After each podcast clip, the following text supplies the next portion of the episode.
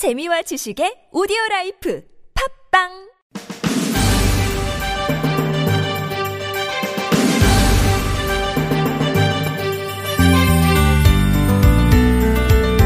저는요, 월요일마다 교통정보 듣다 보면 좀 이해가 안 됐어요. 아침엔 리포터분들이 그러시거든요. 월요일이라 출근길 정체가 심합니다. 근데 저녁엔 월요일이라 퇴근길이 좀 덜 막힙니다. 이런단 말이죠. 이상하지 않아요? 출근할 땐 그렇게 많던 차들이 퇴근 안 하고 다들 어디로 갔냔 말이죠. 근데 누가 그러더라고요. 그건 당연한 거라고요.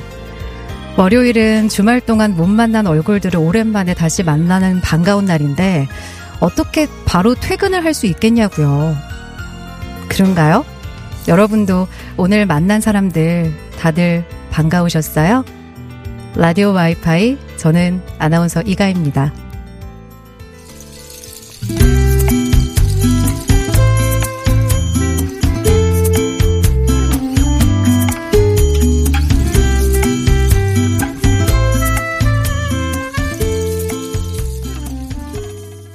8월 26일 월요일 라디오 와이파이는 서영은의 가을이 오면으로 시작했습니다. 우리 수요일에 코너직인 정신과 전문의 정우열 선생님이 첫 곡 분위기 너무 좋네요. 라고 문자를, 어, 수요일에 오세요. 문자 보내지 마시고. 뭐 이렇게 맨날 듣고 계세요. 참. 자, 그나저나 이렇게 가을이 왔는데도 아프리카 돼지열병은 아직도 발생하고 있어요. 아프리카 돼지열병 유입을 방지하기 위해서 해외에서 들어오실 때 육포나 소시지, 만두, 피자, 햄 같은 이 불법 축산물 국내 반입을 금지해 주시기 바랍니다. 꼭 지켜주시고요. 아, 월요일인데 주말 잘 보내셨나요? 라는 말로 시작을 했는데 4708님이 이가희 아나운서님 주말은 잘 보내셨어요? 그리고 지난주보다 많이 아름답고 더 예뻐지셨을 것으로 미루어 짐작을 해봅니다. 이건 짐작 안 해도 알 수 있는 것이죠. 주말 잘 보냈습니다. 4708님도 잘 보내셨어요? 참 이제 월요일이 되니까 오랜만에 어, 주말 내내 못 만났던 반가운 얼굴들 다시 만났잖아요. 반가운 월요일인 거 맞죠, 여러분? 그런 거? 사실 이 얘기는 뭐 사람에 따라서 좀 대답이 천차만별일 것 같긴 한데 여러분은 어떠셨는지 궁금하네요. 그래도 저는 반가우시죠? 맞죠? 아, 오늘은 월요일에 만나는 반가운 분이죠. 빅데이터 전문가 빅커뮤니케이션 전민기 팀장과 함께 요즘 트렌드를 알아보는 시간 전민기의 트렌드 세상이 진행됩니다. 방송 들으시면서 뭐 궁금한 점이나 하고 싶은 이야기 있으시면 50원의 유료 문자 샵 0951이나 모바일 메신저 카카오톡 TBS 애플리케이션 이용해서 보내주시면 됩니다. 기다리고 있을게요. 어, 이렇게 보내주시면 층간소매결사 파크론에서 파크론 버블업 놀이방 매트 보내드릴게요.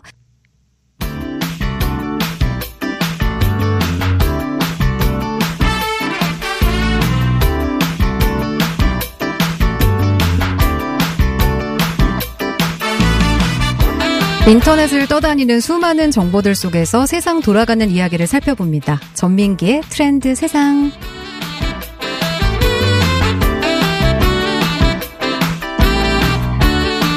끊임없이 변하고 바뀌는 우리 시대의 트렌드 따라가기 버겁다면 이분을 만나보세요. 빅커뮤니케이션 전민기 팀장님입니다. 어서 오세요. 네, 반갑습니다. 전민기입니다. 주말 잘 보내셨어요? 아, 그럼요. 예. 네.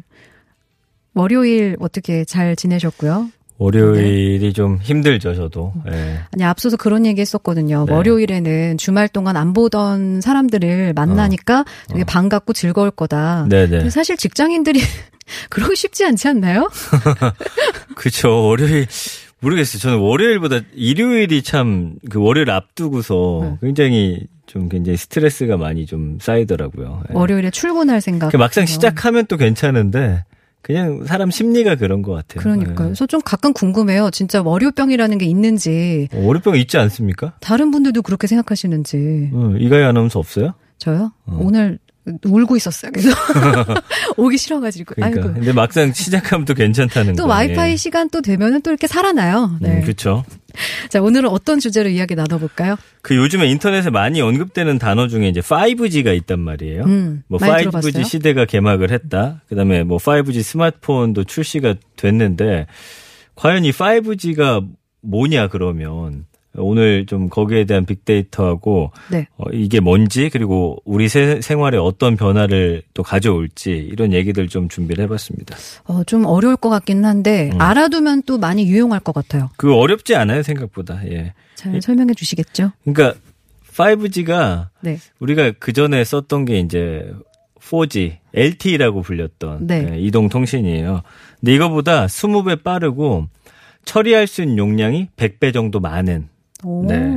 그런 이동 통신이죠. 그러니까 통신 기술이 보다 빠른 속도로 그리고 이게 핵심이 뭐냐면 저지연성이에요. 이게 뭐냐면은 네. 어 LTE 같은 경우는 50분의 1초만큼 지연돼 가지고 어떤 자료라든지 영상이라든지 음성이 갔어요. 50분의 1초면 50분을 썼을 때 1초 지연되는 거거든요. 그러니까 우리가 사실은 크게 그 불편함을 어. 못 느꼈을 것 같긴 한데. 맞아요. 근데 5G가 되면은 이 지연되는 속도가 1000분의 1초. 1000분 써야 1초 정도 약간 뒤로 밀리는. 아, 네. 그럼 뭐 실시간으로 뭔가 이제 경기를 보거나 하기가 되게 편해지겠네요. 뭐 그런 것도 있고요. 그러니까 사실은 그렇게 큰 차이는 없어요. 의- 예전에 어느 정도냐면 LTE로 볼 때 예를 들어서 이제 아파트 단지 안에서 뭐 마트 같은 데 가면서 이 휴대폰으로 우리나라 축구 국가대표 경기를 본다 치면 네. 함성이 와 하고 나서 그 다음에 살짝 한 1초 정도 늦게 와, 아, 이렇게. 뜬단 말이에요. 네. 그래서 약간 보면서 소리를 듣고 다음 상황을 약간 예측할 수 있는 정도.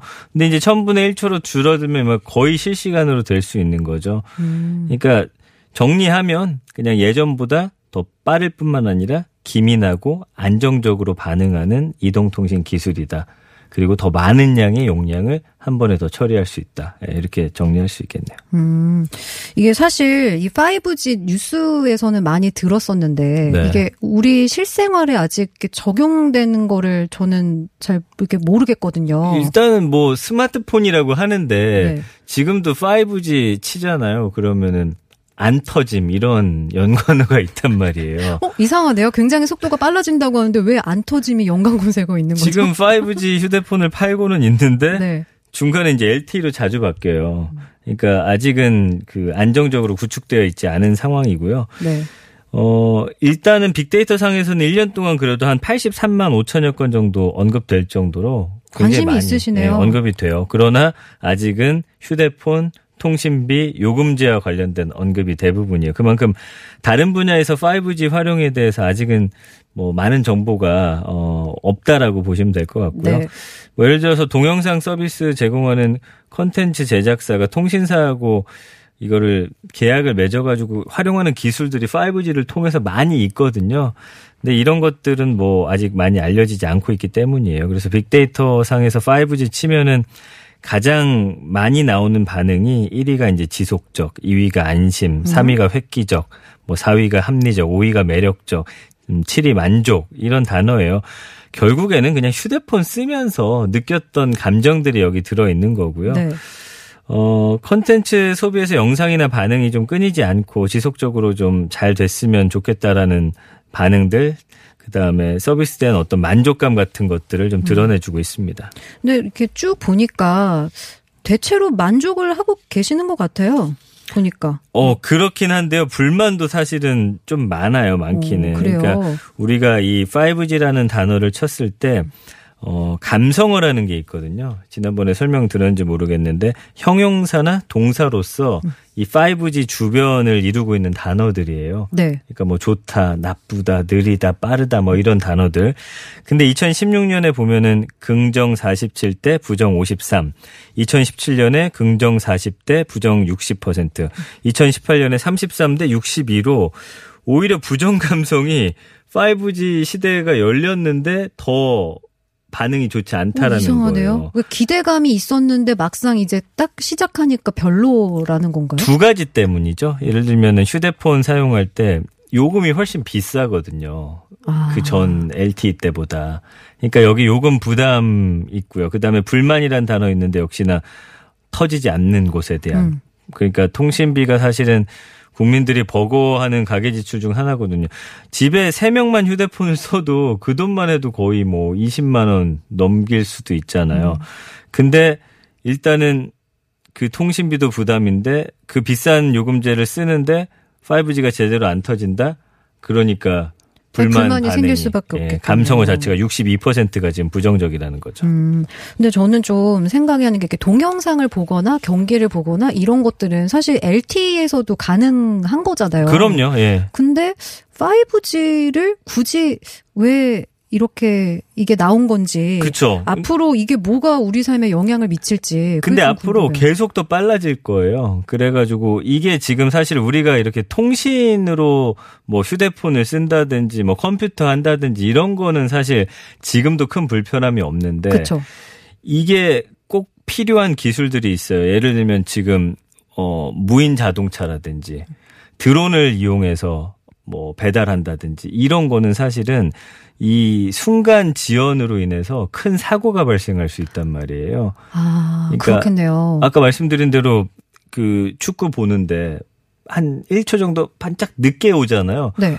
근데 무인 자동차가 딱 가는데 신호등보다 1초 늦게 반응한다. 빨간불이 켜졌는데. 그러다 사람이 지나가면 그렇죠. 그렇기 때문에 5G 기술은 사실은 앞으로의 이제 기술 개발에 있어서 굉장히 필요한 이동 통신 기술이에요. 음. 그러니까 IQ 100짜리 제품이 이제는 막 IQ 300, 400으로 지능 수준이 올라간다라고 생각하시면 돼요. 그래서 네. 어, 기존의 데이터 용량이 커서 스마트폰에서 사용이 어려웠던 뭐 3D 콘텐츠들 5G에서는 실시간으로 전송할 수 있고 그다음에 아까 말씀드린 그런 기술들 그리고 의학 쪽에서는 최근에 이제 뭐 음, VR이나 AR 기술을 도입해 가지고 이제 수술을 이제 로봇 같은 것들이 대신해 줄 수 있어요. 먼 곳에 진짜요? 있고 그 집도 않는 의사가 이제 이런 컴퓨터 기기 같은 걸 통해서 그런 데는 이제 실시간으로 반응해야 되기 때문에 어, 반드시 필요한 기술이에요. 아, 그러면은 좀 사람의 생명을 구하는데도 더 유용하게 쓰일 것 같고, 이, 이게 앞으로 더 쓰이는 게 많은 기술이네요. 보니까. 그럼요, 그럼요. 현재보다는. 네. 그리고 이제 우리가 좀, 어, 실감할 수 있는 우리 실생활의 어떤 변화라고 한다면, 예, 이런 게 있어요. 백화점에 가가지고, 예를 들어서 제가 갔어요. 그래서 네. 아내가 좋아하는 옷을 하나 골랐다 쳐봐요.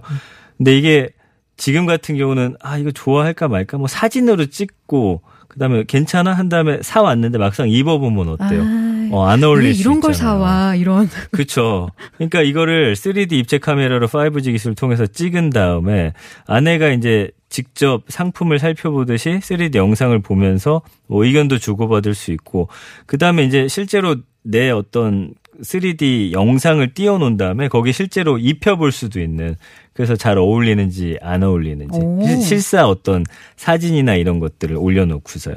어, 그, 그러면 이제 집에서도 굳이 내가 가서 입어보지 않아도 쇼핑할 수 있고.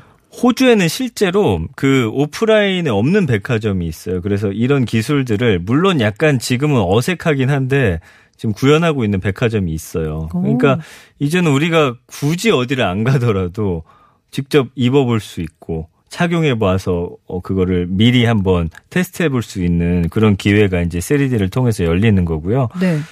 그 다음에 뭐 예를 들면은 음뭐 여러 가지가 있겠지만 어 요즘에 그 야구 좋아하시는 분들은 광고에서 보셨을 거예요. 이제 홈에 슬라이딩해서 선수가 들어오는데 이거, 여기서 저기서 1루에서 맞아요. 2루에서 이렇게 다양한 네. 각도에서 잡아주더라고요. 세이브인지 아웃인지를 막 줌에서 보고 3루 쪽에서 보고 1루 쪽에서 보고 또 확 돌려서 보기도 하고 이런 것들이 다 이제 5G로서 가능해지는 거죠. 어, 생각보다 우리 멀리 있는 그런 기술이 아니었네요. 네. 근데 아까 말씀하신 그 AR, VR? 맞아요. 요 얘기 하셨잖아요. 네네네. 그게 뭐가 다른 거예요, 정확하게? 일단 가상 현실 같은 경우는요. 그러니까 가상의 실제 상황을 만들어 놓고서 간접 체험을 하는 거예요. 근데 증강 현실은 뭐냐면 이 우리가 현실이 있는 거 안에서 좀 더 이 안에 있는 것처럼 확장해 놓는 거죠. 아, 그 예전에 그 음. 왜 움직이면서 음. 몬스터 잡는 게임 아, 있잖아요. 맞아요, 맞아요. 그게 음. 증강 현실인 거죠. 그렇죠. 증강 현실 그 네. 그게 뭐라고요? AR? 그렇습니다. 그게 AR이고 예. 그냥 약간 가상의 현실을 만들어 놓고 내가 체험해 보고 하는 게 음, 예를 들면 그냥 현실이고? 이 기계를 쓴 다음에 뭐 주라기 공원 같은 데 가 있다. 이거는 지금 아예 없는 상황이니까. 네. 예. 뭐 근데 어떻게 보면 어, 비슷비슷한데 어쨌든 어 이런 것들 안에서도 또 5G 기술이 이제 또 활용이 될 텐데 뭐 예를 들면은 번지 점프를 예로 들어볼게요. 그러면 네. 이게 사실은 실제로 하려면 얼마나 무섭죠. 무서워요. 엄두가 안 나요. 이거를 이제 5G 기술 통해서 이렇게 뭐 안경 같은 걸 쓴 다음에 마치 실제로 하는 것처럼. 근데 이게 워낙 나중에 되면 현실감이 뛰어나서 그 안에서 하는 것조차도 좀 쉽지 않을 정도의 네. 현실감을 구현할 거예요. 지금은 사실 조금씩 어설퍼요. 어떤 기술 자체가.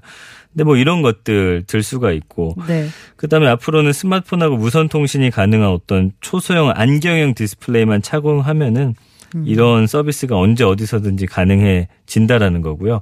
AI 같은 경우는 현실에 가장 쉬운 예는 홀로그램이에요. 예를 들어서 이제 친구하고 영상 통화하면은 친구의 모습을 내 앞에 홀로그램으로 띄워놓고서 마치 실제로 만나서 같은 장소에서 대화를 하는 것처럼 영상 통화할 수 있는 멀리 거예요. 있는 사람하고 또 대화 앞에서 대화하는 것 같은 그런 느낌도 들겠네요. 그렇죠. 그러니까 지금 뭐 제가 굳이 여기 이제 다음엔 출연 안 하고 홀로그램 하나 띄워놓고 홀로그램으로. 나오면은 출연료 안 드려도 되는 거죠. 아니 받아야죠. 그것도? 통신비로서 반값 어. 반값 정도. 그 정도는 받아야 될 것 같아요. 네, 라디오 와이파이 빅데이터 전문가 빅커뮤니케이션 전민기 팀장과 함께 5G 사회에 대한 이야기 들어보고 있는데요. 음악 듣고 또 마저 이야기 나눠볼게요. 아리아나 그란데 Seven Rings 듣고 다시 올게요.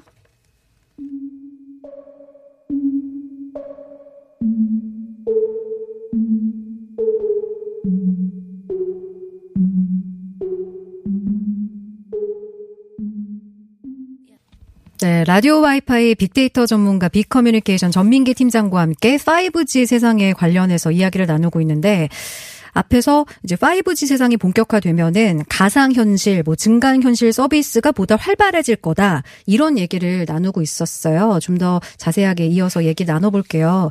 사당보다 먼 의정부보다 가까운 님이 배용준 씨 나오셨다고. 누구, 누구요? 10년 전에 예. 감사합니다. 아직도 기억하고 계신데요. 네, 배용준 씨와 함께 5G에 대해서 또 이어서 얘기 나눠볼게요.